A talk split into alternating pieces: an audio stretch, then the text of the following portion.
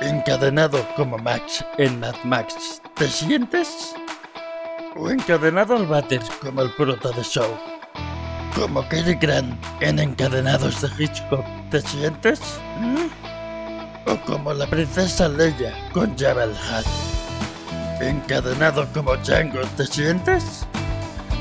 Pues romper las cadenas, aquí hacemos, sí. A un nuevo podcast de cine desencadenado, os damos la bienvenida.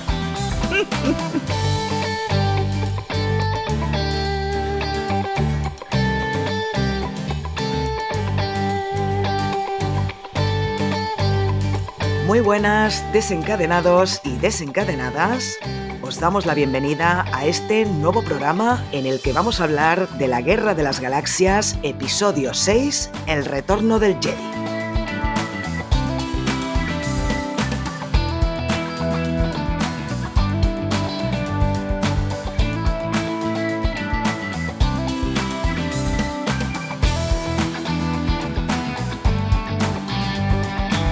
Yo soy Nat y aquí estoy con Toxic y Xavi. ¿Qué tal? ¿Cómo estáis? ¿Cómo va este, este maratón de Star Wars que nos estamos pegando en este mes? Muy bien, la verdad. Eh, mira que además estoy con el Mandalorian y con la remesa mala también. O sea, estoy viendo todo de Star Wars este mes.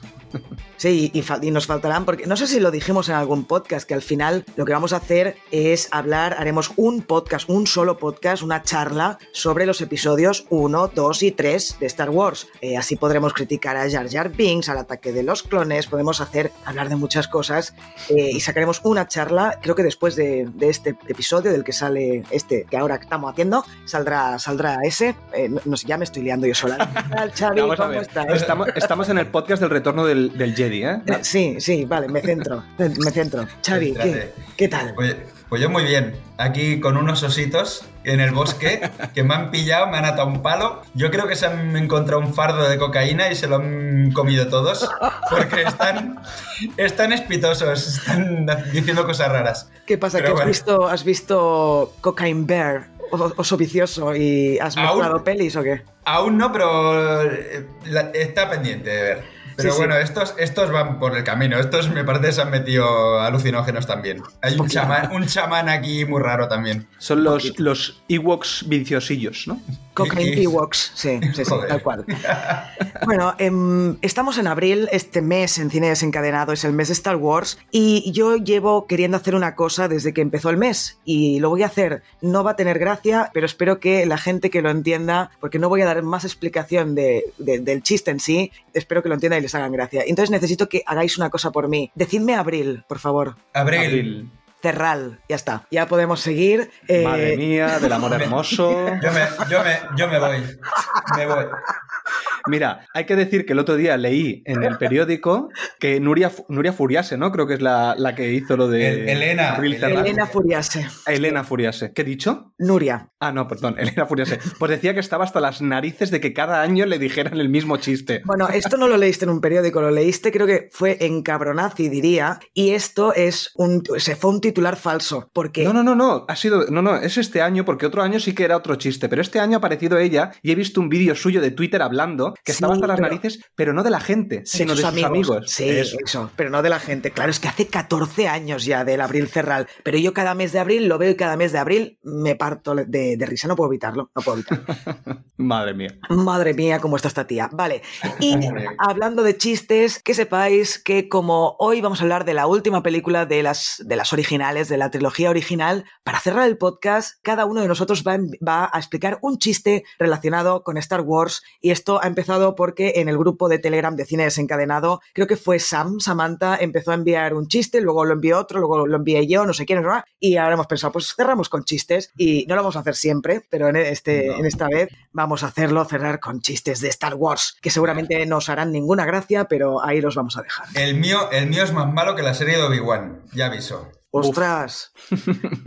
Pues lo tenemos chungo, ¿eh? Un poco chunguito, sí. Bueno, llevamos ya unos minutitos haciendo el, el, tonto, así que empecemos. Empecemos con las valoraciones de este episodio 6 del Retorno del Jedi. Xavi, ¿qué te parece? Porque además creo que dijiste en el anterior que esta era tu favorita, ¿no? Pues sí, esta es mi peli favorita. Eh, no es la mejor, la mejor ya dije en el anterior podcast que era El Imperio Contraataca. Pero a mí esta eh, es la que más nostalgia me, me trae la que más veces me vi de pequeño, me encantaban los puñeteros Ewoks, me lo pasaba bien con todo, me daba miedo el emperador, entonces esta era mi favorita. Y bueno, y pues sigue siéndolo, porque tiene unas escenas muy guapas, la verdad, que me encantan. Y mira, le pongo, de nota, de nota, le pondría un 8,75. Va, no llegar al 9, pero casi. Pero casi. Bueno, ¿y tú, Toxic? Pues mira, yo pensaba que mi favorita era la, la del Imperio contra, contraataca, pero no. En este caso, eh, me ha gustado más el retorno del Jedi esta vez, en este, en este revisionado que hemos hecho. Sí que es verdad que la parte de los Ewoks es la que, bueno, menos me gusta quizás de casi de toda la saga de, esta trilogía, pero no sé, me ha gustado mucho más. Y una de las cosas que yo critiqué en el anterior podcast, que era que no me acababa de gustar mucho Luke, Luke era un personaje que no me acaba de convencer, me parece que aquí está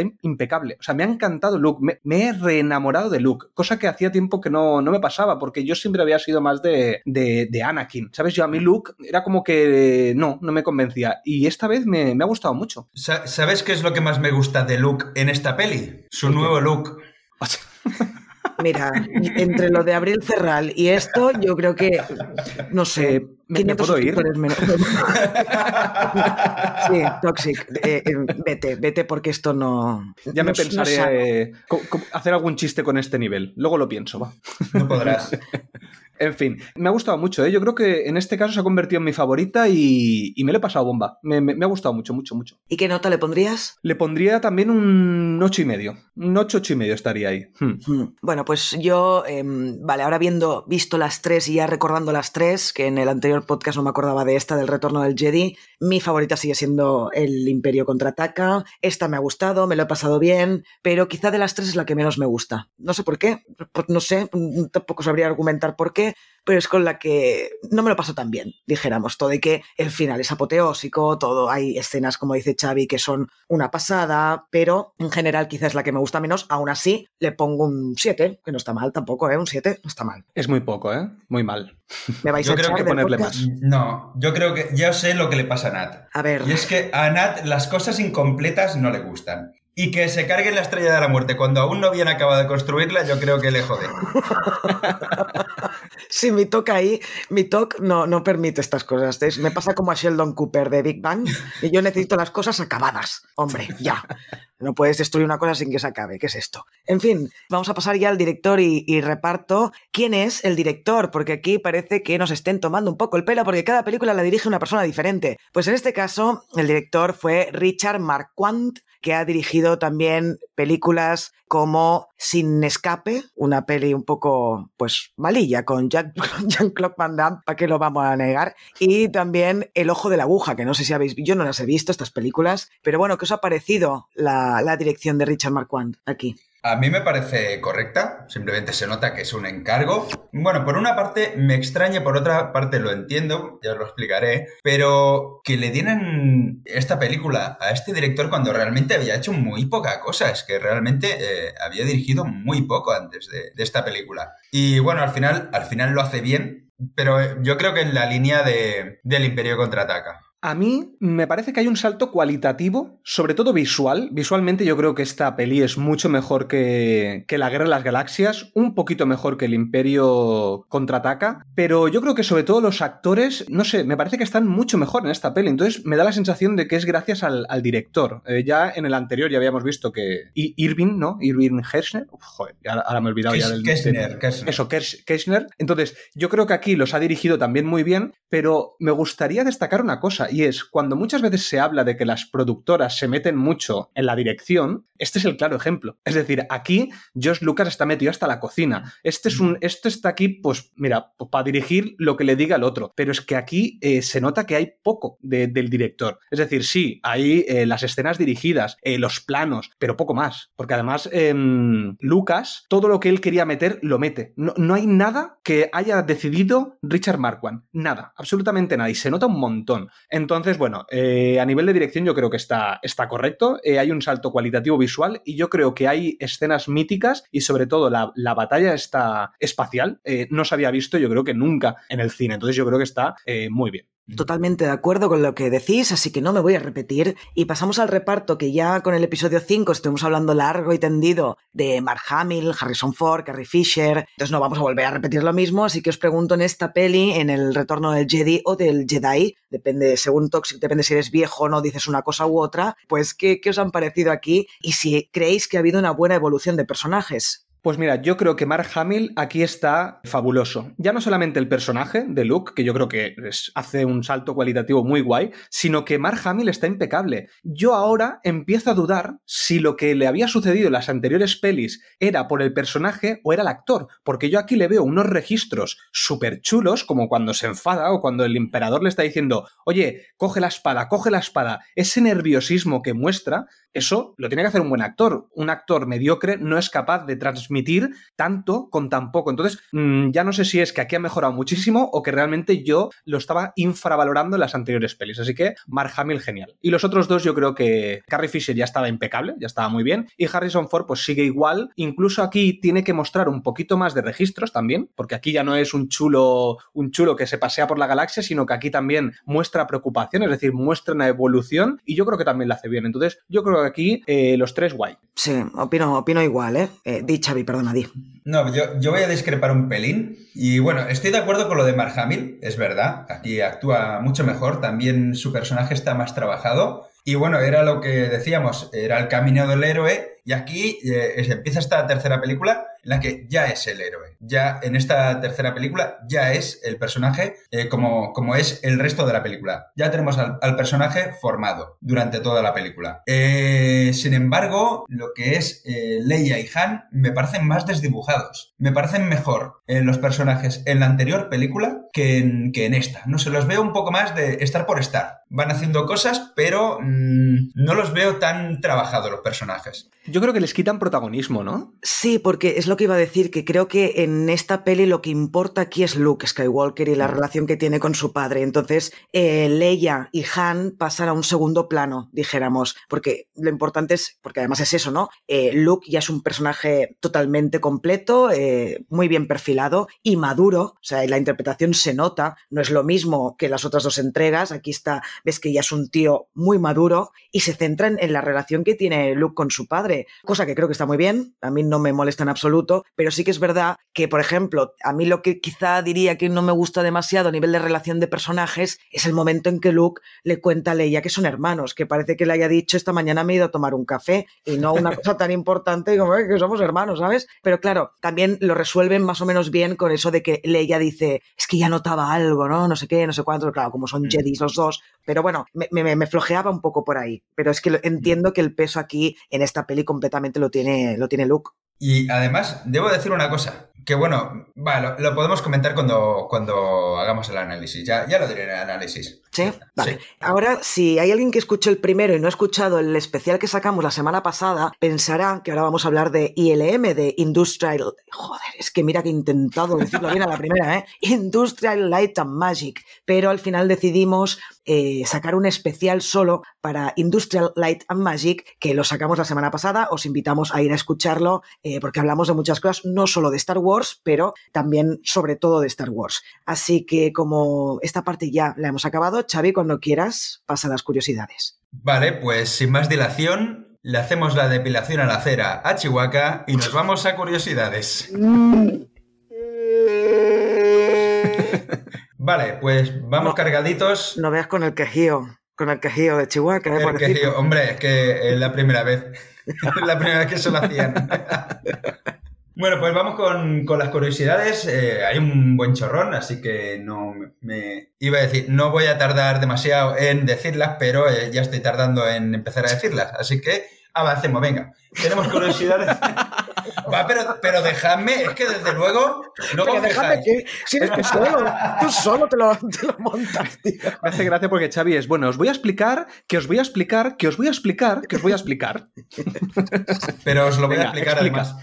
Venga, pues, venga, tengo curiosidades de guion, de actores y de Josh Lucas y de rodaje, ¿vale? Así que, venga, vamos a empezar ya. En cuanto a guion, originalmente la película se iba a titular La venganza del Jedi, pero los productores pensaron que los Jedi no buscarían venganza debido al código ético que llevan. Lo que ocurre es que ya había algunos carteles y stand-ups de teatro que se hicieron con ese título, pero se retiraron rápidamente cuando el título cambió de nombre. Y además, Star Trek 2, La ira del Khan, originalmente se iba a llamar La venganza del Khan. Pero el título de esa película cambió para evitar confusiones con esta. Así que al final ninguna de las dos tuvo la palabra la venganza de...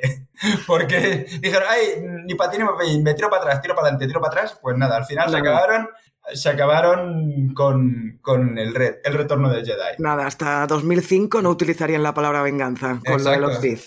Porque eso sí que se pueden vengar, así que ahí, ahí, lo soltaban. Vale, pues seguramente todos conocéis a Nien Nun, que bueno, es el copiloto de Lando Calrissian, el señor de las orejas, el que se ríe de forma muy graciosa. El, eh, cabezón ese con media papada rara, ¿no? Exacto. Pues eh, este copiloto habla un dialecto keniano llamado Haya. Según el diseñador de sonido Ben Bart, las líneas fueron pronunciadas por Kipsang Rotich, que es un estudiante de Kenia que vivía en los Estados Unidos y en realidad son traducciones correctas y literales del guion, del texto en inglés. Y según los informes, las audiencias en Kenia estaban muy emocionadas de escuchar su idioma hablado en el contexto adecuado. O sea, realmente eh, el, personaje estaba respondiendo a lo que, a lo que le decía Lando, ¿no? En su, en su propio idioma. ¿Vale? En cuanto a los Ewok, eh, el idioma Ewok está basado, eh, hay, hay líneas de ese, de ese diálogo que están en el idioma filipino llamado Tagalo, pero la mayoría de las líneas, sin embargo, se inspiraron en el idioma kalmik, hablado por las tribus budistas que viven en el sur de Rusia. Así que decían cosas coherentes. A lo mejor decían eh, sopa de cebolla o yo qué sé, y no tenía nada que ver, ¿no? Pero, pero son, son palabras eh, correctas. Entonces, la palabra Ewok nunca se menciona en la película, ni se hace referencia a, los personajes, a, a, los individuos, a Wicket, a Paplu, etcétera, por su nombre. En ningún momento se les menciona, son los puñeteros ositos. Para quien fuera a ver la peli, eran los ositos. Oye, que sepáis que yo eh, durante muchos años pensé que los Ewoks eran la misma raza que Chihuahua y que Chihuahua simplemente era, era más mayor. O sea, imagínate mi conocimiento de Star Wars. Los Ewoks eran bebés de Chihuahua, ¿no? Claro, yo pensaba que era eso. en serio. Madre mía, sí, ya te, vete. Ah, no has dicho antes que te querías ir, vete. Anda largo, largo de aquí. bueno, pues prosigamos con John Williams, en este caso con su hijo Joseph Williams. Joseph Williams es el fue el cantante principal de la banda de pop rock Toto, con su mayor éxito África, y colaboró en, en, parte de la partitura y escribió la letra de las canciones de los Ewoks. O sea, ahí tenemos al hijo enchufado ahí, eh, haciendo canciones para la peli también. Vale, en el lanzamiento del DVD de 2004, George Lucas explicó la razón por la que Yoda le dijo a Luke que Darth Vader era su padre. Se ve que Lucas había consultado con un psicólogo infantil durante la realización de la película, y el psicólogo dijo que a menos que se dijera inequívocamente que Vader era el padre de Luke, los niños que vieran la película descartarían la afirmación de Vader de ser el padre de Luke, porque lo tomarían como una mentira, que es lo mismo que le pasó a, James L. Jones cuando dijo las, las, líneas, que ya lo comentamos en el podcast de, del Imperio Contraataca. Sí. Entonces, claro, Mm, por eso que le dijo el psicólogo, más lo que, lo que vio en James L. Jones, decidió introducir la escena en la que Luke va a visitar a Yoda y Yoda le confirma que es su padre, para que no haya inequívocos sobre, sobre el tema. Por eso eh, es que Yoda no iba a aparecer en esta película. Ah, pero, pero Lucas, Lucas lo incluyó para eso, para aseverar que Vader era el padre. Bueno, y además yo creo que va muy bien porque si no te acuerdas de lo que había pasado en la anterior peli, claro, nosotros porque la hemos visto seguida, pero habrá gente que la vio tres o cuatro años después y no se acordaría a lo mejor de que Vader era el padre. Entonces, que te lo recuerden en la misma peli tiene sentido, o sea que me parece bien. Eh, que pues que hagan un, preview previously. Previously. No, un te lo resumo así nomás en el cine, en el cine cuando se estrenó, ¿sabes? Exacto. Hostia, pues sería buena idea, ¿eh? Sí, claro. Yo lo compro. Vale, otra curiosidad del guion es que se distribuyeron guiones falsos a algunos miembros del elenco que se consideraba probable que filtraran información a los medios. Sé que tenía alguno ahí que, que largaba Tom Holland ahí, hubiera largado eh, vamos, todo. bueno, entonces, de hecho, algunos de estos elementos eh, de estos elementos falsos de la historia se filtraron, realmente llegó al público. Como que Lando se revelaba como la última esperanza para los Jedi eh, mencionado por Obi-Wan y Yoda en el Imperio Contraataca. Hablan de la última esperanza, pues en este guion filtrado, Lando era la, la, esperanza, ¿no? Y se ve que la gente lo fue comentando. Total, que no ocurrió. Muy bien.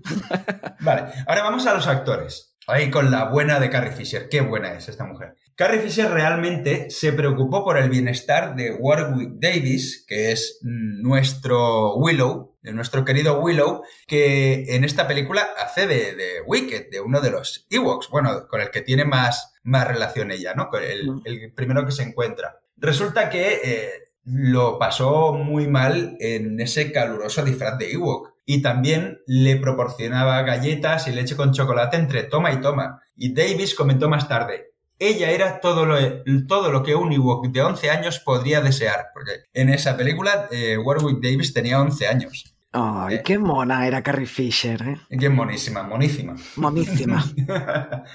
Otra curiosidad sobre Carrie Fisher. Y es que Carrie Fisher se quejó de su vestuario en las dos películas anteriores a George Lucas. Explicó que quería. George Lucas le explicó que quería diferenciar a Leia de las damiselas en apuros y que quería que fuera una líder audaz a la que se pudiera admirar. Pero Fisher dijo: Vale, muy bien, pero ¿me puedes dar algo más femenino? Para poder lucirme un poquito. Entonces, quizás se pasaron de frenada ¿eh? y, le, y, le, pusieron el, el, bikini ese de. Dorado. De, dorado de, de esclava. Lo que ocurre es que ese disfraz se convirtió en una especie de broma recurrente entre el equipo, porque la estructura de metal que mantenía unida la parte superior hacía que no se moviera muy bien con, con los movimientos de... No, no, estaba bien fijado con los movimientos de, de Leia y además de, de Leia, de Carrie Fisher. Y Carrie Fisher además se negó a que le pusieran como ese esparadrapo cinta de doble cara para que no se moviera el, el sostén. Así que ella quería libertad, ¿no? Pero eso hacía que hubiera un miembro del equipo dedicado a asegurar entre toma y toma que eh, no fuera a enseñarse más de lo debido, eh, que no se le escapara por ahí nada. ¿Sabes? El, una tetilla. En, una, una tetilla, tetilla, Que no saliera ahí. Bueno, un pezón, supongo, ¿no? Sí, eh, una sí. tetilla. La tetilla se verá igual. bueno, sí, sí, exacto. Muy bien. Que soy experto. Y bueno, pero. A, a ti se te salen las tetillas del bikini, ¿verdad? Sí. Claro. y, y, y, otras cosas de otros lados también se le salen. Ay, por favor.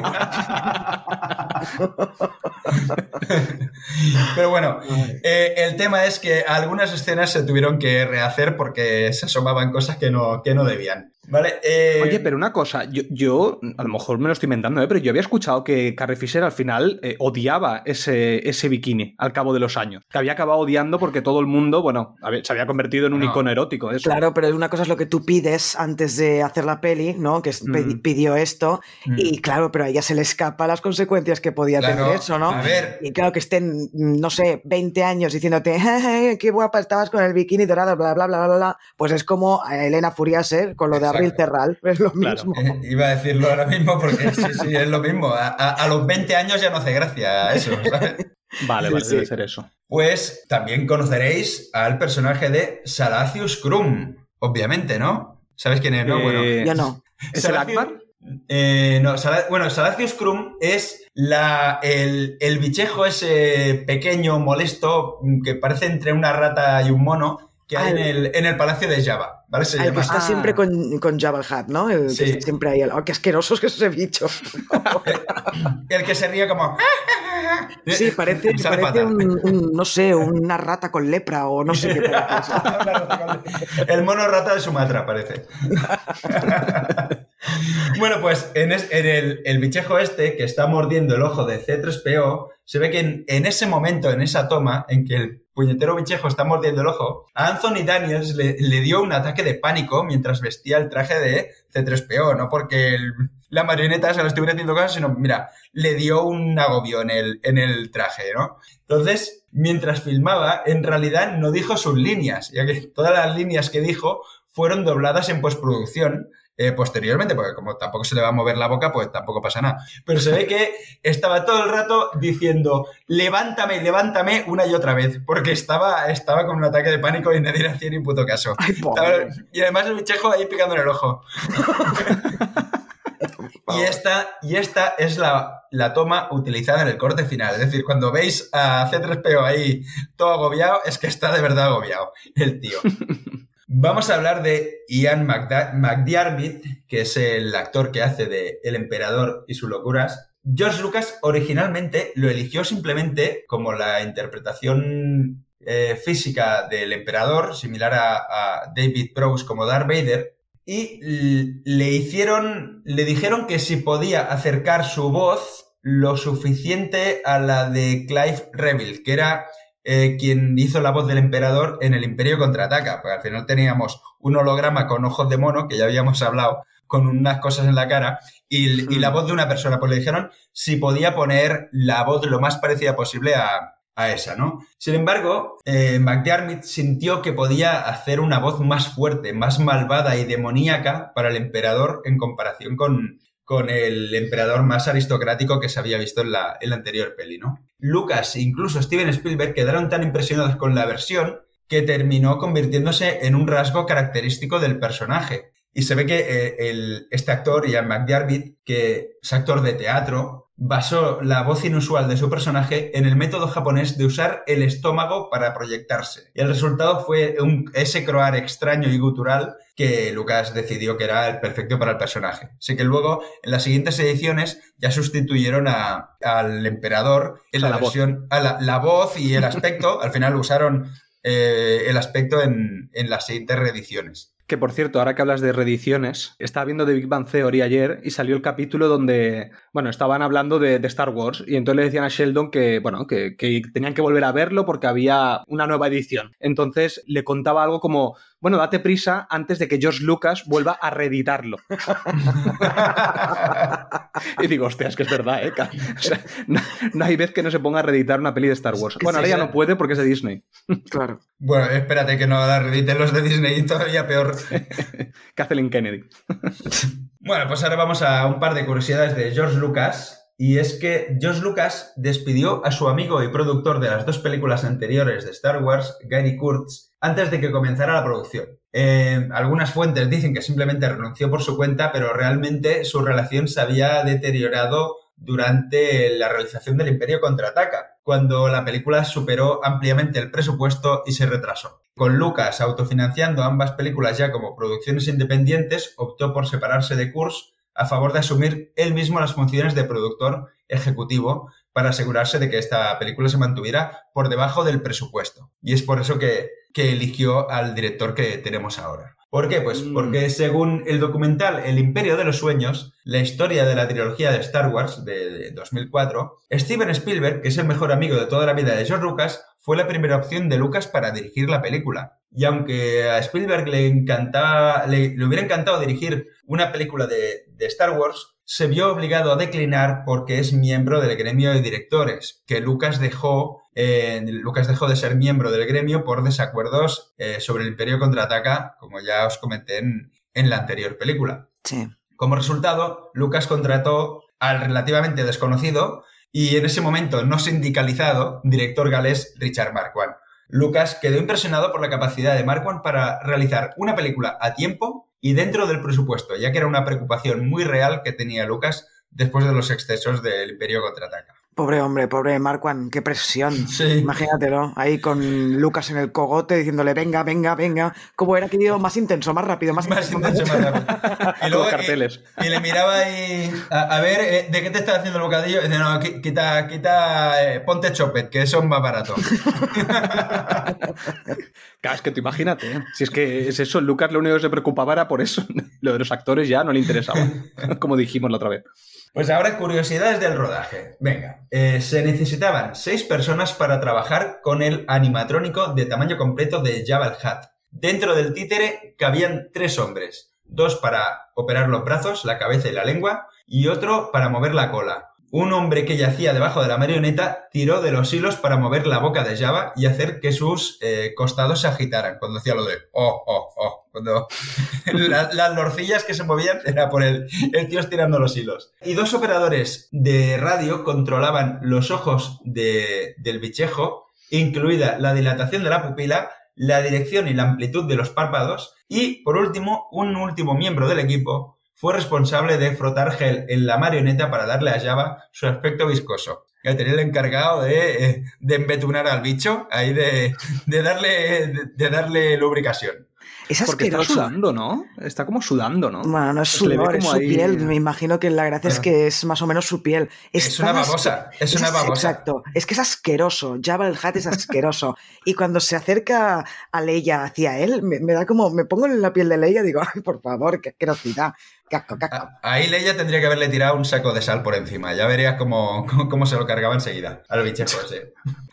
Bueno, pues mientras intentaban filmar la batalla de Luke Skywalker con la bestia Rancor, George Lucas buscó que el Rancor lo interpretara un, un doble dentro de un traje, al estilo Godzilla. Pero se ve que se hicieron varios intentos y el equipo de producción no podía crear el resultado adecuado. Así que al final Lucas cedió y decidió filmar al Rancor con un títere de alta velocidad. Pero al final no, no les guardó Rancor al equipo de producción. Ya tenía que Ya estamos, ya estamos. Pobre rancorcito, que se lo cargan ahí. ¿Qué culpa Bueno, tiene? Bueno, era... Es un esclavo. Es que no sabía jugar, no sabía, era muy bruto jugando con Luke Skywalker. bueno, pues eh, otra curiosidad es que cuando se preparaban para trabajar en la edición especial de esta película, uno de los empleados de Industrial and Magic estaba hablando con un amigo y mencionó que estaban eh, que querían ampliar el número musical en el Palacio de Java. Se ve que el amigo con el que estaba hablando era el hermano de Femi Taylor. ¿Quién es Femi Taylor? Pues era la bailarina que interpretó a Ola, la esclava bailarina que acaba alimentando al Rancor, y entonces sugirió que se pusieran en contacto con ella otra vez y que además estaba en mejor forma que cuando hizo la, la película. Se ve que ahora como bailarina era mucho mejor. Y entonces la llamaron y filmaron la escena con ella. Y la escena es una combinación de imágenes que ya tenían y las nuevas imágenes grabadas 15 años después. Y entonces eh, Femi Taylor tiene la distinción de ser el único miembro del elenco de las películas originales que repite su papel para la edición especial. Anda, mira. Vale, otra curiosidad, está muy chorra, pero me hacía gracia. La silla del emperador estaba mecanizada para que pudiera girar cuando la escena lo requería. Sin embargo, el mecanismo nunca funcionó correctamente, por lo que el actor Ian McDermott tuvo que hacer que se moviera arrastrando los pies. Muy bueno. como, como un taca-taca, ¿sabes?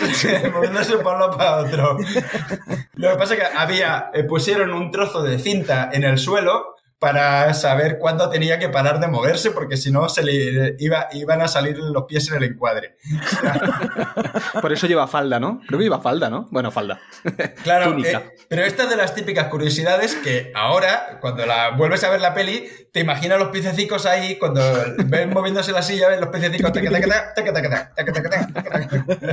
Vale, entonces, vamos a hablar de las motos, estas voladoras del bosque. Pues las tomas eh, bajo el punto de vista de la moto deslizadora se lograron haciendo que un operador de cámara con una Steadicam caminara por el bosque a velocidad normal con la cámara filmando a un cuadro por segundo. Esto es como el, como el de Street View cuando va ahí por el bosque o, o por las calles, ¿no? Lo mismo. Cuando el metraje se reprodujo a 24 cuadros por segundo, dio la apariencia de volar a través del bosque a altas velocidades. Y como la ubicación del bosque californiano que estaba usando la producción debía ser talada, el equipo de efectos especiales eh, se le permitió derribar árboles en la batalla de Endor con, con los Ewoks. Total, como vamos a talar aquí, reventar aquí lo que queráis. Pues muy mal, Muy no está mal, bien. Muy mal, muy mal. Ya veréis, Pues sí, eh, hay que ser éticamente eh, correctos. No hay a destruir árboles porque sí. Claro que sí. Claro que sí. Ca- campeón.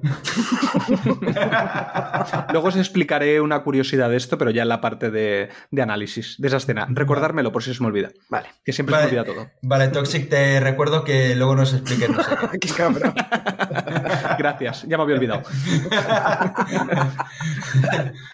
Bueno, pues una última curiosidad sobre el rodaje es que la barcaza de Java, la escena de la barcaza de Java en el desierto, fue filmada en Yuma, en Arizona, y se ve que tuvieron problemas para evitar a los 35.000 entusiastas de los boogie que había por la zona. Para preservar el secreto de que estaban filmando esa película, los productores afirmaron estar haciendo una película de terror llamada Cosecha Azul, Blue Harvest en inglés, con el lema Horror más allá de la imaginación. Incluso hicieron gorras y camisetas para el equipo de la película.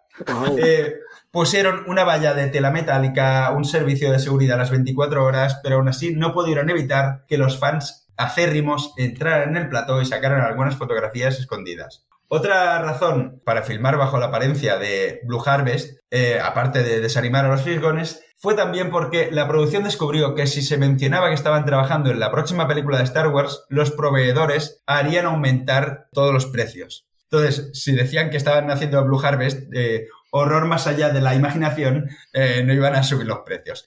Y en relación al tema, el especial de que os hablé de, padre de familia de Star Wars se llama Blue Harvest. Ah, ah amigo. Todo cobra sentido. Todo cobra sentido. el círculo se cierra. El círculo se cierra.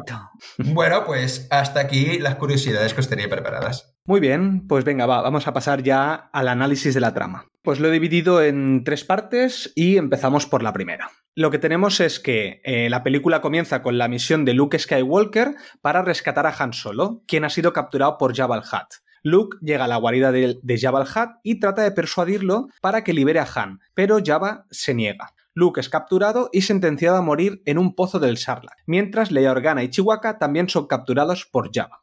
Bueno, aquí tenemos esta primera, estas primeras escenas y lo primero que me gustaría destacar es el salto de calidad visual que hay en esta peli. O sea, yo en esta peli sí que realmente le veo mucho, mucho mejor, sobre todo las escenas de, aviones, esto que os hablaba antes de, de, de aviones, de, naves espaciales.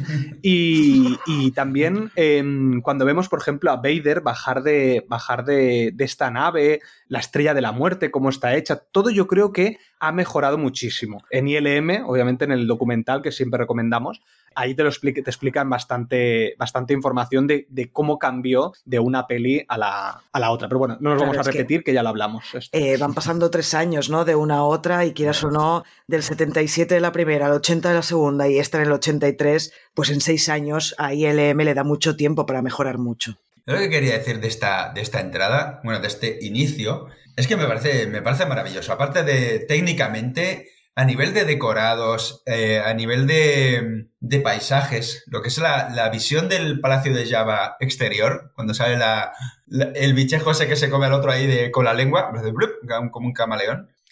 La visión de ese palacio mm, me mola muchísimo. Y luego ya lo que es Luke entrando en, en, el, en el sitio. Me parece algo súper épico. La presentación de Luke, que diciendo, hostia, ya lo ves con ese, con un poder que flipas ahí, ya es un Jedi cuando entra. Ahí es, un Jedi. Es la primera vez, incluso después de haber visto la segunda, que ya ha mejorado mucho, pero cuando ves esa escena dices, vale, ahora Luke Skywalker, ahora ya es un Jedi. Ahora por mm. fin ya es un Jedi. Perdón, sigue, sigue. Sí, no, lo, que ocurre es que, claro, no te explican cómo se ha convertido, cómo ha pasado de, de, la segunda peli a esta de golpe. O sea, se ha acabado de ver los vídeos de Yoda de YouTube eh, o algo porque, claro, se supone que no ha ido a, con Yoda, porque no ha ido a acabar el entrenamiento, se ha autoformado él en plan Jedi y de golpe ya es un, un crack, ¿no? Es algo muy guay, pero dices, ostras, ¿cómo cogea un pelín aquí? Aparte de que luego lo nerfean en el propio Palacio de Java, que lo tiran ahí al, pozo del Sarlacc y, no usa sus poderes Jedi. Le tira la piedra al botón para que se le caiga la puerta al, al, bicho. Sí, además pone una cara de miedo, pobre Luke. Pero yo no creo que sea eh, pues eso, ¿no? Que no lo explican y mira, ya apáñate tú. Pero bueno, han pasado tres años desde la última peli y pues Luke ha tenido tiempo ya para prepararse como Jedi, ya tiene una base de lo que aprendió con Yoda mm. y se supone pues que el tío ha ido practicando y practicando y le han pasado cosas durante este tiempo, se supone. Yo tampoco sé cuánto tiempo pasa entre una peli y la otra, porque además hay un momento que le dice a alguien, le dice, tengo que ir a visitar un viejo amigo. Y yo digo, ¿un viejo amigo? Claro, y es, es, Yoda. Y claro, Yoda la ha conocido en teoría, pues hace poquito, ¿sabes? Por eso yo tampoco. Pero es que no creo que sean. Yo me lío con las fechas de estas pelis. Claro, es normal porque no, no lo explicitan, pero yo mm. creo que pasa, no quizá tres años, como mm. pasan en las pelis, ¿no? Pero sí que hay un largo tiempo entre una y mm. otra, entre lo que pasa en una y lo que pasa en otra. Yo creo que sí. Claro, eh, primero, lo, lo, que dice Luke de un viejo amigo es porque se le ha pegado eh, la forma de hablar de Yoda y realmente quería decir un amigo viejo. Eh, primero eso. Ay, por favor, mira, yo, ¿me puedo ir yo ahora? que tiene 900 años. 900 años. Ni más ni menos. y bueno, yo creo que ha pasado tiempo, pero no. A ver, un tiempo puede ser un poco largo porque se supone que. Bueno, que también veo cosas raras ahí. Y es que tenemos, por un lado, a Lando que se ha infiltrado en las, en las filas de, de Java, al menos está por ahí, aunque luego no haga absolutamente nada, simplemente está ahí ajustándose el casco todo el rato, la, la visera, hola, que, que, estoy aquí, que lo sepáis, y de golpe se ve que han atrapado a, a Chewbacca. Y no se sabe cuándo ha sido ni cuánto. Es que no, no explican nada. No, pero a nivel estético sí que puedes ver que ha pasado un tiempo, porque no esconden el, la madurez física de los actores, por ejemplo. Y hay cambios en el peinado. Eh, por ejemplo, Carrie Fisher está visiblemente mayor, no mayor de vieja, sino que está mayor respecto a la película anterior. Es muy, porque además a mí me parece que está, es la peli en que está más guapa, no por la escena del bikini dorado, sino en general. Me encanta cuando salva Han Solo, se quita la, el casco y es ella. No me acordaba sí. de eso y me encantó. Y yo creo que eso no lo esconden. Entonces, quedan otros años, pero ponle, pues yo que sé, un año o dos, que ha pasado un tiempo largo para que Luke se pueda haber entrenado y haber llegado a un cierto nivel mm. de control de la fuerza. ¿sabes? Sí, pero a ver, pero aquí hay una cosa un poco rara. Yo llega aquí Toxic el Tiquismiquis, ¿vale? No, no me odiéis, por favor. Pero el plan que tiene esta gente es un plan de mierda. Literalmente. Ah, ¿Por qué? Porque vamos a ver, o sea, apresan a Chihuahua, ¿vale? O sea, lo apresan, o sea, ¿por qué lo envías a apresarlo? ¿Sabes? Porque lo meten en la cárcel y, y, después de salvar a Han Solo, lo meten en la cárcel a Han Solo. Pero claro, si Leia hubiera conseguido sacar a Han Solo, Chihuahua se habría quedado en la cárcel. Entonces, ¿para qué coño metes a Chihuahua? Sí, entiendo que es para que Leia pueda llegar hasta allí. Claro, porque sí. tiene que llevar un prisionero. Ya, pero si, si lo intercambias por el otro. Bueno, yo creo, yo creo que eh, le interesa una mierda el felpudo con patas este. O sea, que dice, claro. que, se lo, que se lo quede y se lo coman. Tío. Ya estamos dicho... con los racismos de Leia. Exacto, habrá Exacto. dicho que le den al Buki, ¿sabes? que, que no, es como el amigo pesado, ¿sabes? Y yo quiero estar solo con el novio, ¿sabes? No, no con el amigo pesado que está todo el día con él. La vela, ¿sabes?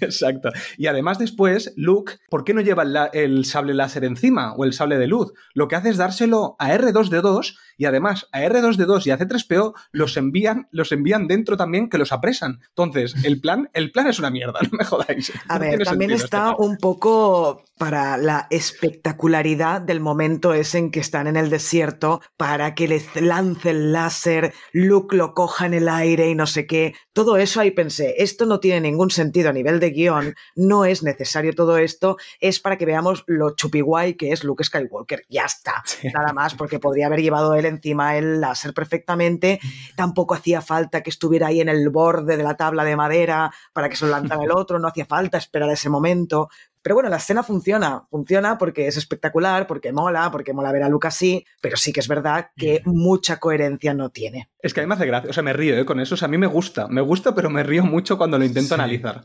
Eh, hay que, bueno, ahora hay que verlo como un, un, un pseudo RRR, ¿vale? Pero, que no, pero es que ahí. Hay, hay, cosas que no hay que analizarlas racionalmente, Exacto. hay cosas que Correcto. hay que disfrutarlas, experimentarlas y sentirlas, y esto hay que disfrutarlo, ya está, porque ¿Cómo? es eso, si no si lo analizas dices, ah, que viene todo esto? Eh, así que no vale la pena. Es mejor disfrutar el momento y ya está, hombre. Pero a mí me gusta disfrutar criticándolo. Si me sí, divierto un montón. Yo, yo, me lo paso, yo me lo paso de coña con esta peli. Y además tiene unos momentos divertidísimos y, y fallos buenísimos. Como por ejemplo, la patada fantasma esta que le pega Luke a un tío que hace ver que le da una patada, pero no le da, se le queda el pie como a dos palmos del tío y el tío se tira y la gente dice, mira Luke usando la fuerza. O sea, no le, da, no le acaba de dar, pero el tío se, se cae.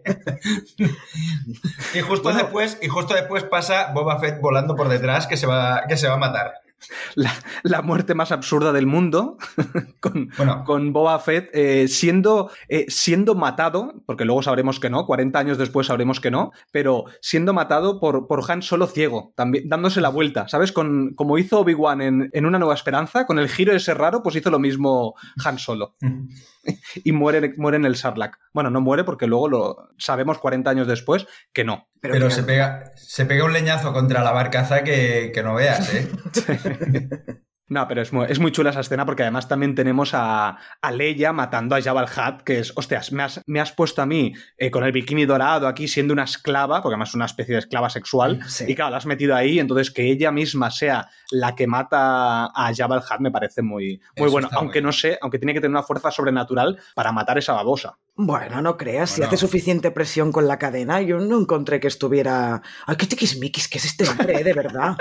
Me gusta. Oye, pues hay una cosa muy coherente que me encanta, que es todo el mundo sabe el plan menos C3PO, porque como se lo expliquen a C3PO, claro, él no hubiera ido hasta, hasta la guarida de Jabba el Hutt. Ni de coña. Lo que, bueno, eh, a ver, es que a lo mejor tenía también una insuficiencia respiratoria. Hutt, que ahí no, no lo explican bien, por eso ahí con la cadenita, pero está muy guay la muerte esa, esta es Me muy satisfactoria, muy satisfactoria. Dice, me pones el puñetero disfraz este, cabrón, pues ahora te, te voy, a, te voy a matar. Pues sí. Y luego tenemos una, una escena que me gusta mucho, que es la de la del baile este, que cuando, cuando nos presentan la guarida de Jabba el Hutt vemos eh, diferentes muñecos que están ahí bailando, que por cierto, el, el- el bicho azul este, el que es una especie de elefante, Phil Tippett, que es el marionetista, el, el gran marionetista de ILM, estaba dentro, era el que estaba dentro haciendo, haciendo ¿Ah, sí? cositas. Sí, al menos en los ensayos. Luego no sé si al final él estuvo en el, en el rodaje, ¿sabes? Pero se ve que la mujer, la mujer cuando llegó a,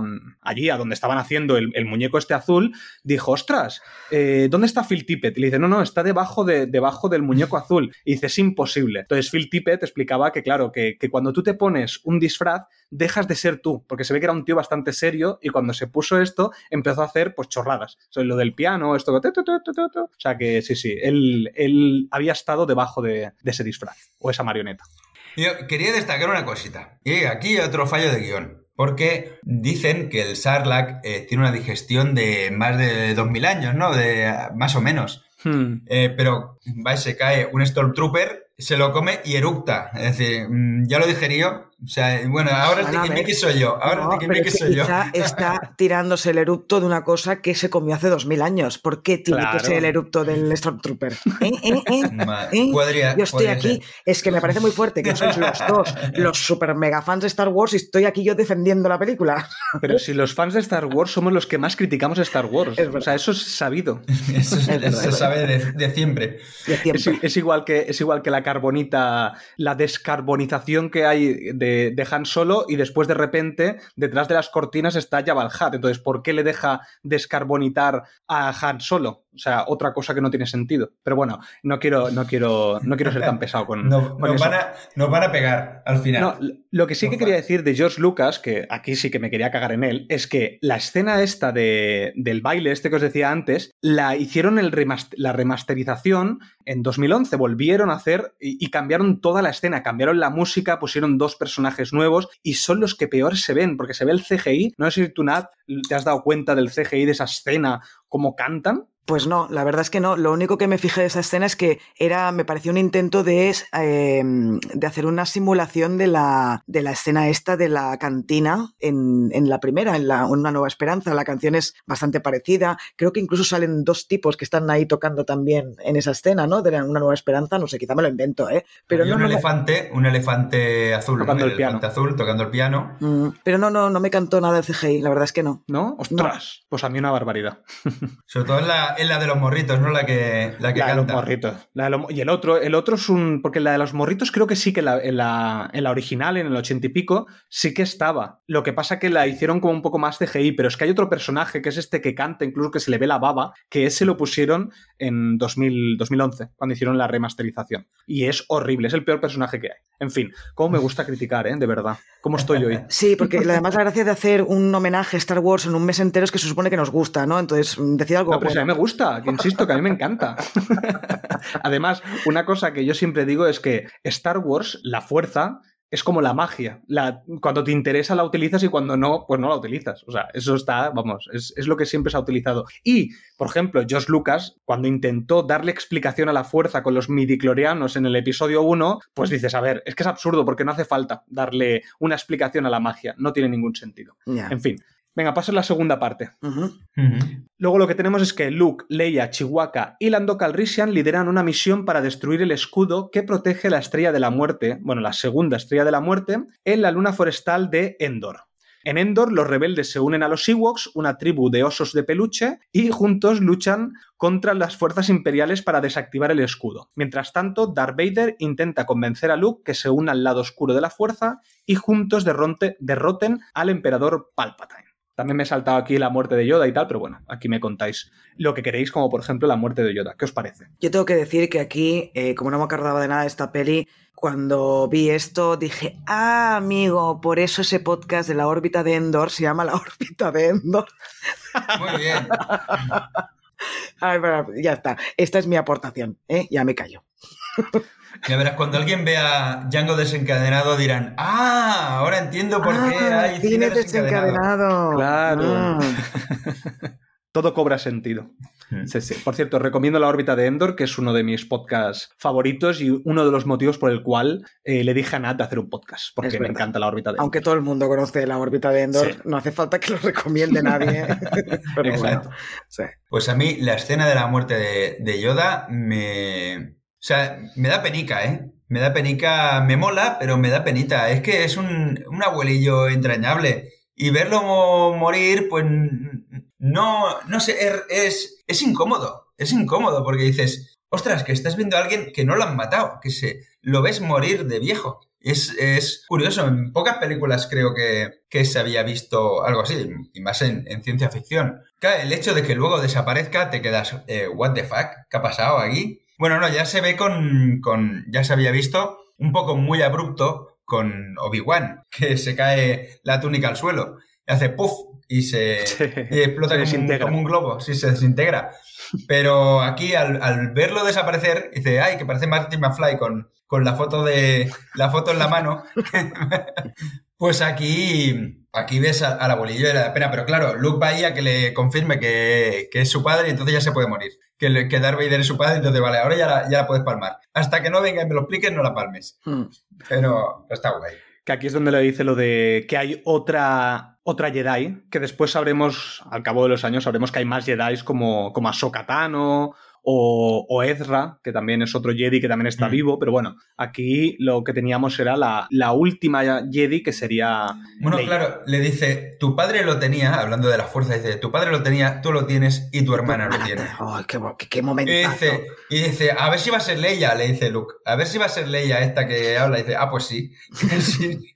Perdón, eh, que no te lo habíamos... Dice, y de mi madre, y tendría que haber dicho, y de mi madre no me vais a decir nada, cabrones, porque bien callados lo teníais todo. Sí, la señorita Padme Amidala, la culpable de todo. Esto ya lo hablaremos en la, charla de, de todo, Pero bueno, ¿qué es esto que es?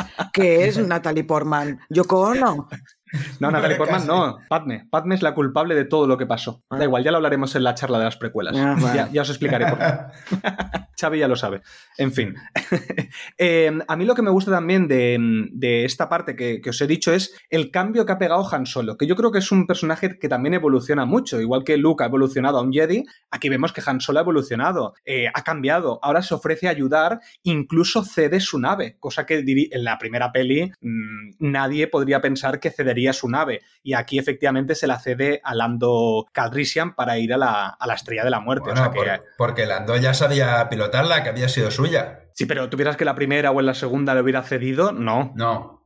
aquí sí, porque ha habido una evolución. Aquí la han salvado, además. O sea, yo creo que aquí mola mucho, que eso tampoco le hemos dicho, pero cuando le salvan y que se queda ciego un tiempo y tal, no sé, yo creo que Han Solo evoluciona, ve que tiene que ser más trabajo en equipo, ¿sabes? Mm. Ya, ya forma parte de un equipo. De hecho, que el leitmotiv de una peli sea que van a rescatar a un amigo, eso ya dice mucho de la, de la peli. O sea, porque siempre es, vamos a rescatar a mitad de la peli o, ostras, que se lo han llevado, vamos corriendo a buscarlo, pero que inicia una película que la misión es rescatar a, a Han Solo, ya de por sí. Hmm. Luego tenemos todo el tema de la persecución de las motos, que yo creo que esa persecución está rodada de 10. Y aquí es donde os quería decir la curiosidad esa. Una de las cosas que hicieron para poderle presentar a Lucas esta escena, para ver cómo quedaba, cogieron eh, muñequitos de juguete que tenían, como por ejemplo de Boba Fett o de, bueno, otros muñecos random que tenían por ahí por el, por el set, y lo filmaron en una mesa de unos 5 metros más o menos. Y con una mini cámara, que encima la calidad era pésima, hicieron como pruebas de cómo quedaría el tema de las motos.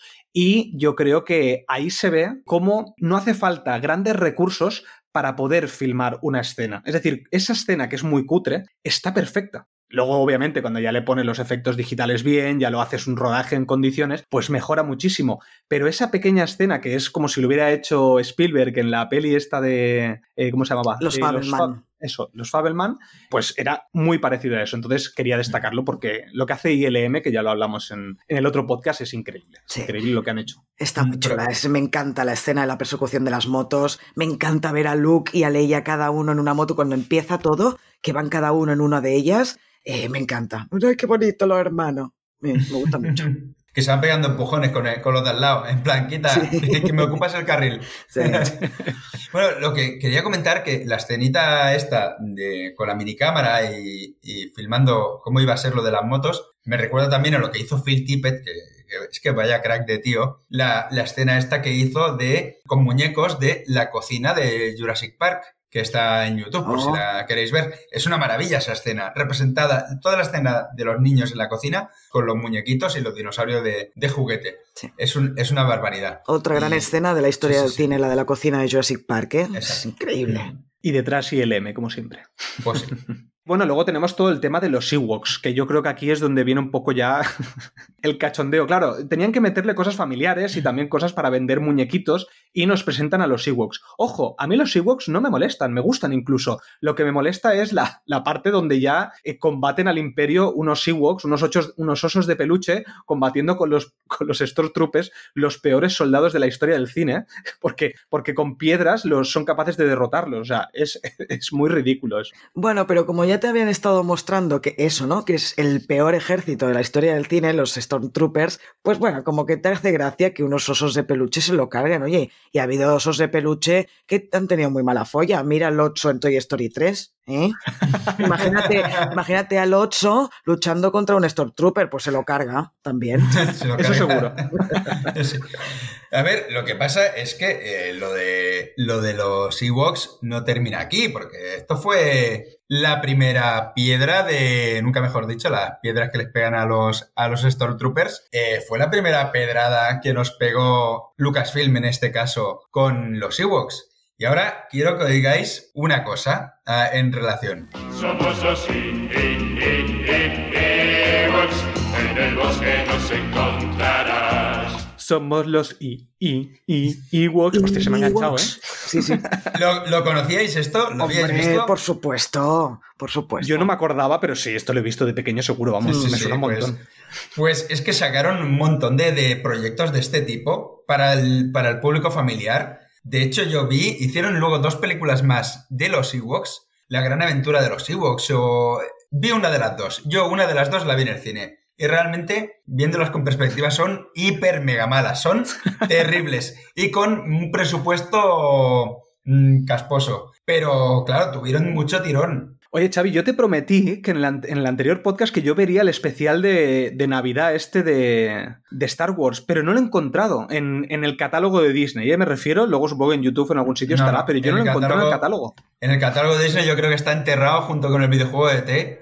O sea, las los rollos originales están enterrados ahí. Pero, que pero raro que hay- no esté, ¿no? No está, me, No, me no, extrañó no. muchísimo. Es que es negación. O sea, eh, hay que... Hagamos como que no existió, ¿no? Exacto, es, es terrible. O sea, todos los involucrados yo creo que es... eh, dijeron, ¿qué mierda ha hecho? Y de, de hecho, eh, James Gunn, cuando hizo el especial de Navidad de Los Guardianes de la Galaxia, se ve que le dijeron, oye, ¿tú estás, eh, eh, estás seguro que ya sabes lo que ocurrió con Star Wars?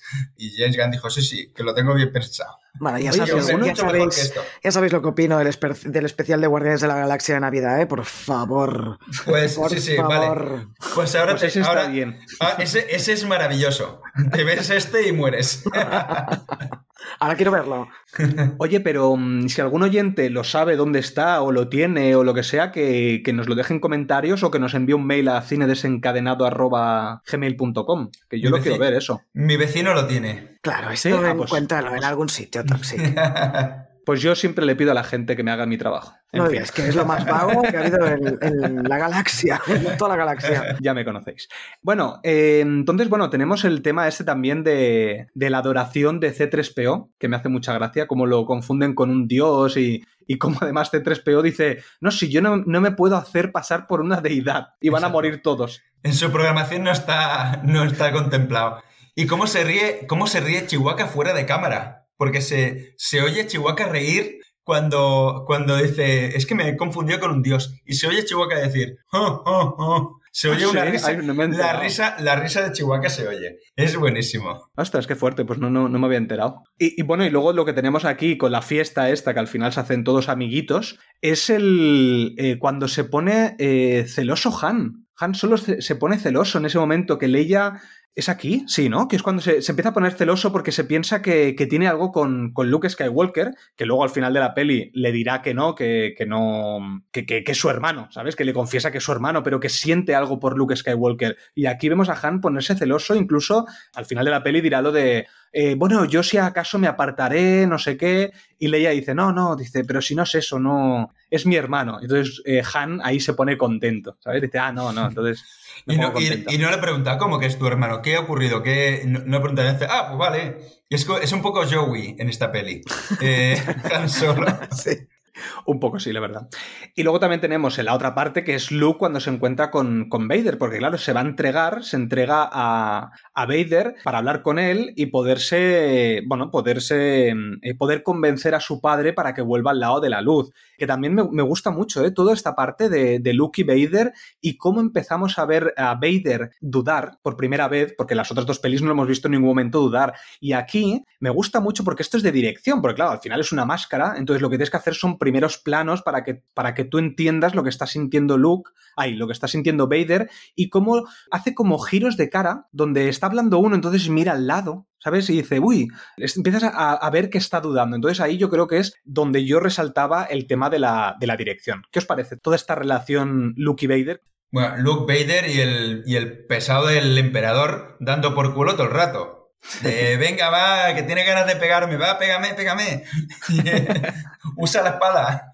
Dando por saco el tío todo el rato. El enfrentamiento es muy, es muy chulo, ¿eh? Me, me gusta mucho el enfrentamiento que tienen, que tienen primero Vader y Luke. Luego se vuelve a demostrar. Bueno, se ve una ligera ventaja de Vader sobre Luke. Luego se ve que Luke es ultra poderoso porque se, se desata. Se deja llevar por la ira. A mí siempre me ha dado mucha grima el emperador.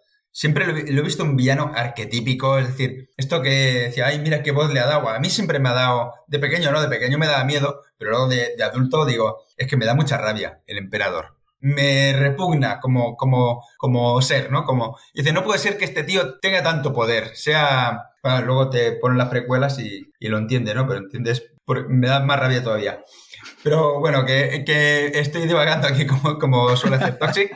Eh, me gusta mucho este trío y con este diálogo de déjate llevar por, por la ira y cómo se van completando el uno y el otro, porque Luke en el momento en que eh, se cabrea y le corta la mano a, a su padre, entonces ve que él, que se puede convertir en él, o ve una similitud, ¿no? De, de los dos con la, con la mano con la mano robótica, ¿no? Entonces ya ahí se, ahí se frena, se frena y el otro le da... Se ne- nerfean un poco a, a Darth Vader porque está con dudas también. A mí lo que me gusta mucho de este emperador, que creo que es uno de los grandes villanos de, la historia, sobre todo en las precuelas y en todos los productos que han, que han ido conformando este, este emperador, y me gusta mucho en, en esta parte porque lo que está haciendo es, vale, yo tengo a dos mm, Jedis muy poderosos, ¿vale? Bueno, Jedi, Sith o lo que sea, ¿vale? Vader y Luke. Y él lo que quiere es quedarse con el más fuerte al final. Es, si Vader, eh, si Luke no se pasa al lado oscuro, me quedo con Vader, pero como Luke se pase al lado oscuro, me quedo con, con Luke. Entonces me gusta mucho esto, porque además luego veremos que eh, los Sith solamente tenían un aprendiz, aunque luego en, en Clone Wars veremos cosas raras y bueno, otras justificaciones, pero siempre era un maestro y un aprendiz. Y aquí, como, como este emperador consigue manipular sin necesidad de moverse, me, me encanta, me encanta esa, esa manipulación que tiene, sobre, sobre todo sobre Vader, porque sobre Luke lo está intentando pero no lo consigue, pero sobre Vader lo tiene comiendo de su mano. Hmm. Y además lo que me, me gusta mucho también cómo Vader le lee la mente a Luke y decir, ojo, que Leia, que Leia es mi hija también. En ese momento no, no lo sabía. Dice, Leia también dice, bueno, pues si no puedo contigo, lo haré con ella. O sea, si no te llevo al lado oscuro, te, la llevaré a ella. Entonces cuando Luke se cabrea dice, me cago en, me cago en todo, a mi hermana ni la toque, desgraciado. Sí, sí, aparte ahí es donde yo decía que interpretativamente yo creo que ahí Mark Hamill está genial, ¿eh? Cómo va cambiando y cómo tú vas viendo cómo se está enfureciendo por dentro. Eso me parece, me parece súper guay. Pero mira, paso ya a la, a la última parte y ahí comentamos todo el final. Eh, lo que tenemos es que con el escudo desactivado, la flota rebelde liderada por Lando y Nien Nun ataca la Estrella de la Muerte, mientras los rebeldes en Endor luchan contra las fuerzas imperiales. Mientras tanto, Luke y Vader tienen un duelo de sables de luz en la sala del trono del emperador.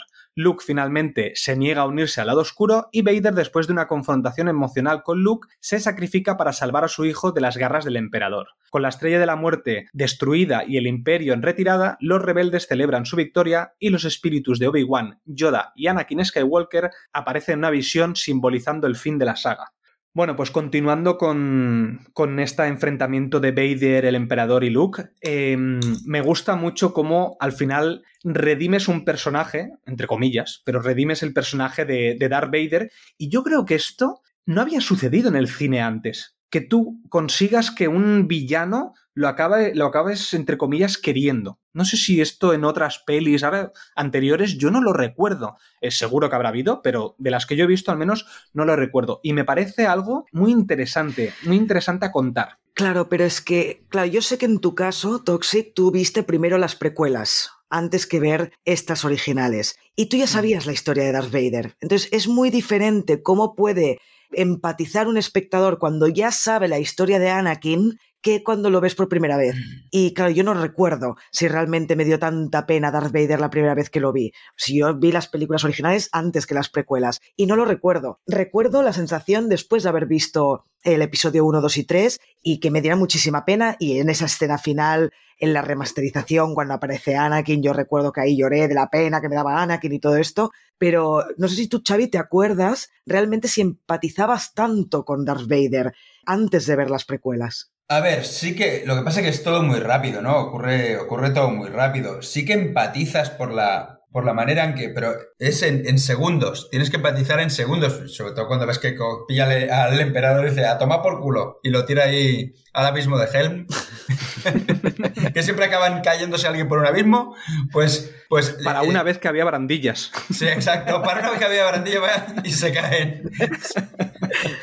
bueno, pues ahí empatizas, lo que pasa que ¿Qué ocurre? Que para redimir a un malo, lo que tienes que hacer es sacar a un malo, a un malo peor. O un malo peor o un enemigo común en, las películas. Obviamente, esta fue de las primeras películas en las que lo hicieron, por eso se, se puede llevar crédito y mérito, pero no deja de ser un, truco. De para redimir a alguien, primero tienes que sacar a uno más cabrón. Y ya lo tenemos, al emperador ahí plantado. Entonces ya claro, pero... viene rodado. Pero es lo que tú dices. Yo creo que esto abrió un poco la veda, porque esto después en Marvel lo hemos visto mil veces. Villanos que se acaban convirtiendo en personajes incluso de su propia serie, como Loki. Entonces, eso se ha hecho muchísimo. Pero yo creo que antes de esta, al menos que yo recuerde, ¿eh? alguna seguro que habrá. Pero me gusta, me gusta mucho. Me parece una buena idea, aunque tengas que recurrir a un villano más malo. Y además, diciendo esto, que no, que en este especial de Star Wars que estamos haciendo este mes, no vamos a hablar de las secuelas, el episodio 7, 8 y 9, algún día hablaremos de ellos, quizás, pero, por ejemplo, una de las cagadas que hicieron fue revivir al, emperador Palpatine. Es decir,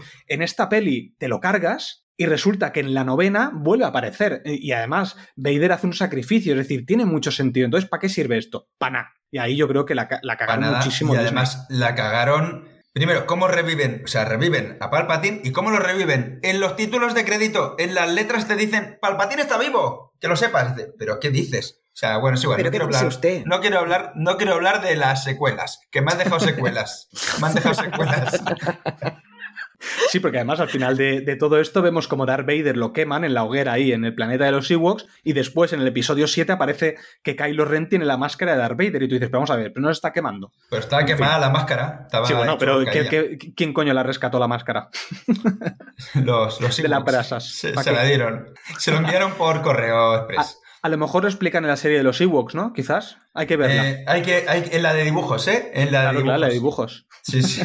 en fin. Bueno, luego tenemos lo que. Bueno, al mismo tiempo tenemos esta batalla espacial que me encanta, porque yo creo que está rodada de 10 y creo que es lo mejor a nivel de, de espectacularidad de, todas las, de toda la trilogía. Esa, esa batalla espacial, como vemos las diferentes naves de diferentes tamaños luchando entre ellos. Y además vemos a, a Luke que mientras está la batalla, él está mirando, que por eso le está diciendo Palpatine de que, oye, coge el láser, coge el láser, y lo vemos a lo lejos esta batalla espacial. ¿Qué os parece todo, toda esta batalla? Porque yo creo que es muy chula. Está muy bien rodada. La verdad es que está muy bien rodada y sobre todo las escenas de, de Lando eh, atravesando la estrella de la muerte para destruir el núcleo me, parece, me parecen una maravilla. Y dices, qué buen piloto que es. O sea, puede ser... eh, Han Solo es muy buen piloto, pero Lando yo creo que es mejor. Aunque, aunque pierda la, la antena de la tele por el camino. Sí, sí, es el puto amo. Y, y mira que ese, ese centro que tú dices de la Estrella de la Muerte, ese centro de la, de la Estrella de la Muerte, que es una maqueta de unos 3 metros de altura, hicieron una maqueta espectacular solamente para que aparezca 3 segundos. Que ¿Cuánto aparece ese, ese centro? Nada. Y cómo está creado, yo creo que dices, hostia, es que se ve muy, muy palpable. Está muy, muy, muy chulo. Aunque bueno, ya lo hemos dicho antes, el salto de calidad de esta peli es muy, muy notable. Mm. Y luego tenemos también eh, una, una escena que es mítica, que esta es de los memes, lo de ¡Es una trampa! Mm. Tú, Xavi, seguro que lo sabes, ¿no? De Sí, las- y a- los memes de ¡Es una trampa! Se ve que inicialmente iban a decir, es un truco, pero eh, it's a trick. Pero se ve que no, en las pruebas, en las pruebas que hicieron no quedaba bien, la gente no reaccionaba tanto. Entonces lo decidieron cambiar por It's a Trap y no sé, bueno, Trick Trap la verdad es que es una chorrada, pero se ve que a la gente le moló más decir un test B y quedaba mejor lo de, lo de Trap. It's a Trap. Hombre, una buena decisión porque se ha convertido en algo ya de la saga, vamos, Sí. que siempre. Incluso en el Mandaloriano, que los que estéis viendo el Mandaloriano, hay un momento que aparece un, un personaje Ojo que con los el- spoilers. No, no, no, no, no, no es spoiler, no te preocupes. Es el, el mismo, de la misma raza del, del general Akbar, ¿eh? es que no me acuerdo cómo se llama. Sí, Akbar. Eh, De Aguas de Barcelona, sí. Pues acuático es, acuático es. El. Pues este calamar en el Mandaloriano aparece uno de la misma raza y un personaje le dice a este, le dice, es una trampa. Entonces vuelven, o sea, es un ya un fan, ¿cómo se dice? Un fan, un fanservice. Lo que Eso, pasa un que fanservice. los fanservice, esto eh, a mí ya no me hacen gracia. Eh, A mí hay- ha habido tanto que ya no me hace gracia, pero si son así sutiles o que no interrumpen ni intentan ser nada, a mí no me molestan, sinceramente. Me molestan los que son excesivamente como puede ser toda la trilogía de secuelas. Joder, anda que si hiciéramos una de las secuelas, anda que no le metería palos yo. si, si queréis que lo hagamos, eso lo decís. Que, bueno, no, es igual, que va a ser demasiado. No te comprometas. No me comprometo. En fin. Y bueno, luego también hemos tenido los dos escenarios, Luke, esta batalla espacial, pero también tenemos la batalla esta en, en la órbita de Endor, no, en la luna de Endor, que es, que es la batalla esta donde vemos a Han Solo y a, y a Leia y Chihuahua y tal batallando con los Stormtroopers, que creo que está muy bien, a pesar de que me parece absurdo lo de los Ewoks, creo que está muy, muy chula y muy entretenida, pero lo que más me gusta es cuando, cuando Han Solo le dice a, a Leia, te quiero, y ella le contesta, lo sé. Hombre, eso sí Ahí que es la venganza del Jedi. Eso sí que es la venganza del Jedi. Exacto, y ahí tendría que haberle dicho, a que jode, ¿eh? Pues.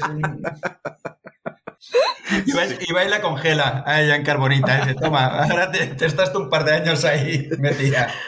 Sí, sí, la verdad que sí, es chulo. Y nada, no sé, si queréis comentar alguna cosa más del final, por ejemplo, una de las cosas que se hizo en el remaster, por cierto, es toda esta escena final donde vemos los diferentes planetas, que incluso vemos los de la raza de Jar Jar celebrando ahí encima de unos tejados. Todo esto lo pusieron en la remasterización del, del 2011. En la original del 81, es que siempre estoy diciendo 80, pero no me acuerdo el, el año. 83. 83, no aparecía todo esto, simplemente eran los fuegos artificiales en, en la tierra de, de los Ewoks y ya está. Yo lo de Jar Jar no me fijé. Eh, Yo es que vi a Anakin ahí y, y lloré, y lloré, y lloré. Me dio una pena tan grande. Que es que qué bonito, qué bonito que era Anakin.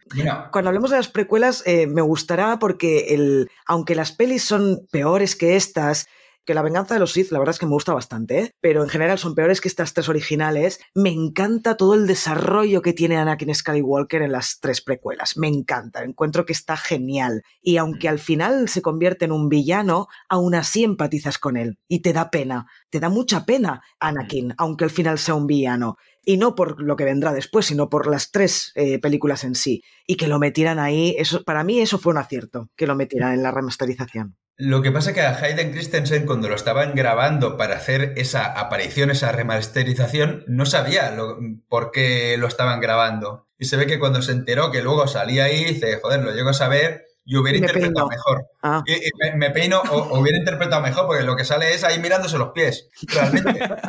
No, Sale mirándose los pies. Sale sonriendo. Bueno, sí, pero pri- primero hace así, ay, ¿qué hago aquí? Ay, me he materializado.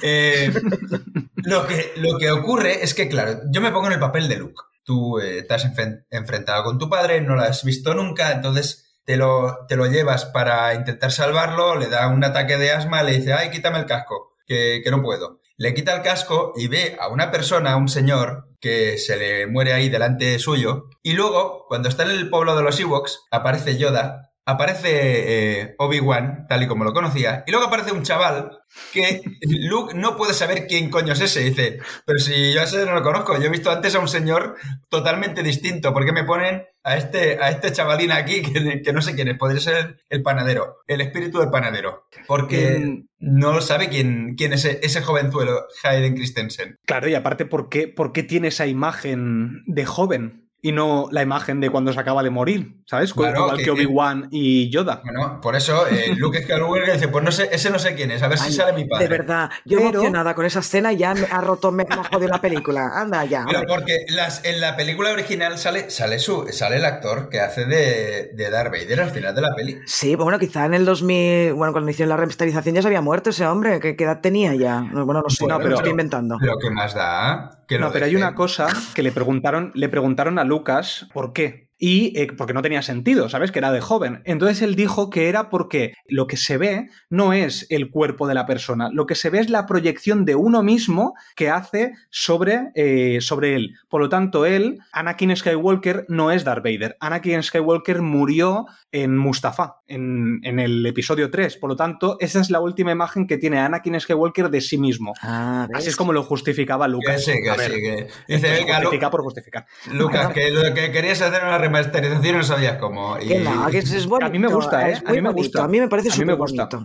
A mí lo que mejoró va esta remasterización es que a mí me encantaba la canción final de los Ewoks. Cuando están celebrando en el poblado de los Ewoks que hacen la mega fiesta, la mega party, hay los Ewoks bailando, tocando los tambores con los cráneos de. con, las cala- eh, cal- con los cascos de, de, de los Stormtroopers, y te cambian esa escena que a mí me encantaba de pequeño y me encantaba la música, que es la que hizo el hijo de John Williams, pues ahora la han quitado para poner otra, otra música con los planetas y eso. Pues no, a mí me gustaba la anterior. Y Es que han cambiado gusta. dos canciones, ¿eh? Que cambien dos canciones enteras me parece un poco surrealista en la remasterización. Pero bueno, y lo último que quería sí aportar es que Lucas, claro, eliminaba, eliminó varios varias escenas que, que había pedido a, a- a todo el equipo de ILM y claro, aquello se ve que frustró mucho a los, a los trabajadores y fue muy duro eh, el hecho de que tú crea- creas escenas y luego te las eliminan. Claro, en la primera peli, como iban tan justos de presupuesto, no podían, no podían permitirse eliminar casi ninguna escena, pero aquí sí. Y esto fue uno de los motivos por el cual algunos trabajadores se acabaron yendo a otras empresas. Pero eso ya lo hablamos, ya lo hemos hablado en, en ILM, en el podcast que Mm. hicimos, y no voy a profundizar. Pero hay que decir que esta película, o sea, concluir las tres pelis se ve que hizo un agotamiento increíble a todo el equipo de efectos especiales. Así que, Claro. que hay que valorarlos a esta Sí, gente. pero, pero ¿sabe lo que le dijo Lucas a sus trabajadores, no? Les dijo, sin rancores. No, les dijo hasta luego Lucas. Eso se lo dijeron a él. No, les dijo, venga, hasta luego, acabemos el podcast. Bueno, cerramos ya, chicos, cerramos. Cerramos Sí. de estar. Bueno, no Pero falta una cosa. ¿Qué pasa? Ah, los chistes, chiste. los chistes, los Los chistes, venga, es venga. verdad. Va, ¿quién empieza? Venga. Venga, empiezo yo. Va. Venga, pongo un contexto. Es una conversación entre dos personajes. Maestro, tengo dudas. Dime, joven Luke, si nuestros enemigos son los Sith, ¿nosotros deberíamos ser los North? ¿Qué? ¿Es mejor dar que recibir? Pero... Si un Sith llega tarde, ¿tendrá que darse prisa? Mira, yo me cago en mi puta vida. Es muy malo, ¿eh? Y encima soy muy malo explicándolos. bueno, pues de, de esto yo tengo, yo tengo un meme, yo tengo un meme y un chiste, ¿vale? El meme es, salen Darth Vader y, y Palpatine, y dice, le dice Palpatine, Darth Vader, eres mi mejor guerrero, ¿qué quieres que te regale? Dice, unas ruedas. Dice, ¿unas ruedas para qué? Dice, Palpatine. Ay, Dios mío. Madre mía. Madre mía. Pensaba que el mío era malo, ¿eh? Bueno, pues espérate, espérate que queda otro muy rapidito. Dice, son el PowerPoint y el Microsoft Excel llaman a un timbre de una casa. ¿Qué casa? Y dice, ¿Qué dice? de una casa, y cuando dicen quién es, dice, Star Wars.